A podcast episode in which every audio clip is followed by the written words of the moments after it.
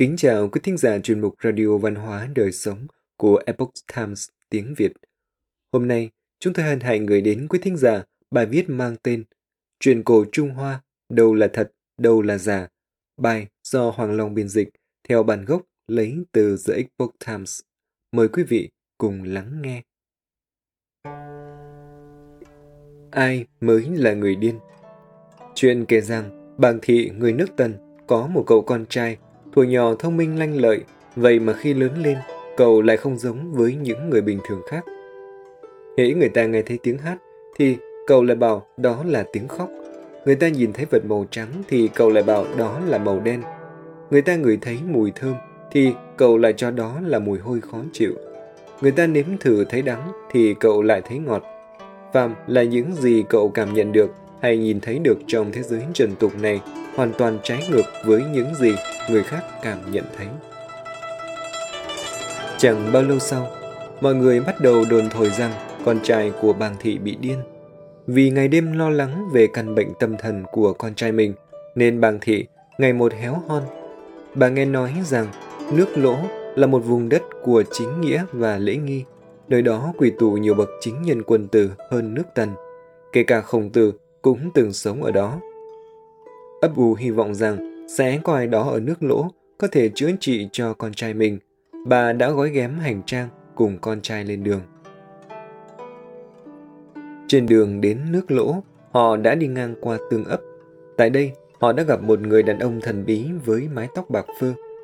Ông lão này chính là lão tử.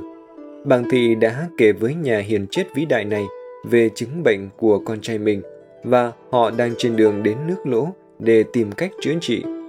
Nghe bà nói xong, lão tử cười lớn và đáp rằng Làm sao bà biết được con trai bà bị điên? Lão tử hỏi. Con người ngày nay không còn ai có thể phân biệt đúng sai nữa. Trong đầu lẫn lộn không biết thế nào là đúng sai phải trái rồi. Lão tử tiếp tục nói. Trong đầu chỉ nghĩ đến từ lợi.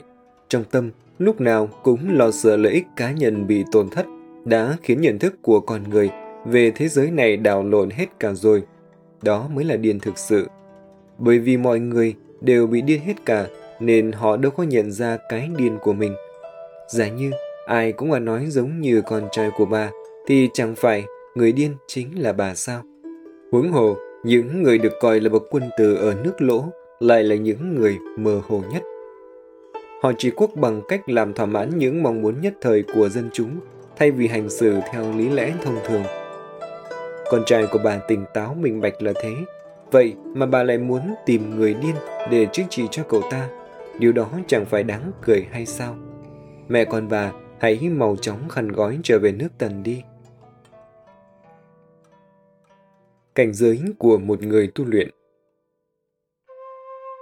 Ông Hakuin Ekaku sinh năm 1686, mất năm 1769, nổi tiếng ở Trung Quốc với cái tên Thiền sư Bạch Ẩn là một nhân vật quan trọng trong lịch sử thiền tông ở Nhật Bản. Một lần, khi thiền sư Hakuin Ekaku ra ngoài khất thực, một vị chủ nhà đã từ chối không cho ông thức ăn. Ông Hakuin không bận tâm và cứ đứng trước cửa nhà của họ. Điều này đã làm cho chủ nhà kia rất tức giận. Trong cơn thịnh nộ, người chủ nhà đã cầm cây chổi lên và đánh vị thiền sư này, khiến ông ngất tại chỗ. Một gia đình mở hiệu buôn bán gần nơi thiền sư Hakuin sinh sống, có một cô con gái xinh đẹp. Thế nhưng, chưa thành ra lập thất mà cô đã mang bầu. Cha mẹ cô cảm thấy nhục nhã và quyết tìm cho ra ai là cha của đứa bé. Người con gái muốn bảo vệ danh tính cho chàng trai trẻ kia. Cô biết rằng phụ thân vô cùng kính trọng thiền sư Hakuin. Vì vậy, cô nói rằng thiền sư là người làm cô có thai. Cha mẹ đã đưa cô đến chùa và chất vấn thiền sư Hakuin. Ngài đã nhẹ nhàng đáp lại, Thế à? Sau khi đứa trẻ được sinh ra, họ đã mang bé lên chùa và bảo ngài Hakuin. Đây chính là cốt nhục nghiệt trùng của ông. Tin đồn nhanh chóng lan truyền và dân chúng cũng đã kéo nhau lên chùa để ruột xả vị thiền sư này. Nói rằng ông là cáo đội lốt kiều. Tuy nhiên, vị thiền sư không hề phiền lòng và chăm sóc cho đứa bé một cách chu đáo. Một năm sau, người con gái vô cùng cắn rứt lương tâm vì lời nói dối của mình và cuối cùng thì cô không thể chịu đựng được nữa. Cô đã thú nhận sự thật với cha mẹ của mình. Cha mẹ cô cảm thấy vô cùng hối hận. Cả gia đình đã vội vã lên chùa dập đầu, nhận lỗi với thiền sư Hakuin. Ông sẵn lòng trả lại đứa bé và cũng chỉ đáp lại, thế à? Tất cả những trải nghiệm đó đều rất thống khổ. Tuy nhiên, những sự nhẫn chịu đó lại được tính là tu luyện. Những người tu luyện đạt đến cảnh giới đó đều phải là những người có tâm đại nhẫn. Quý thính giả thân mến, chuyên mục Radio Văn hóa Đời Sống của Epoch Time tiếng Việt đến đây là hết. Để đọc các bài viết khác của chúng tôi, quý vị có thể truy cập vào trang web epochtimesviet.com. Cảm ơn quý vị đã lắng nghe, quan tâm và đăng ký kênh.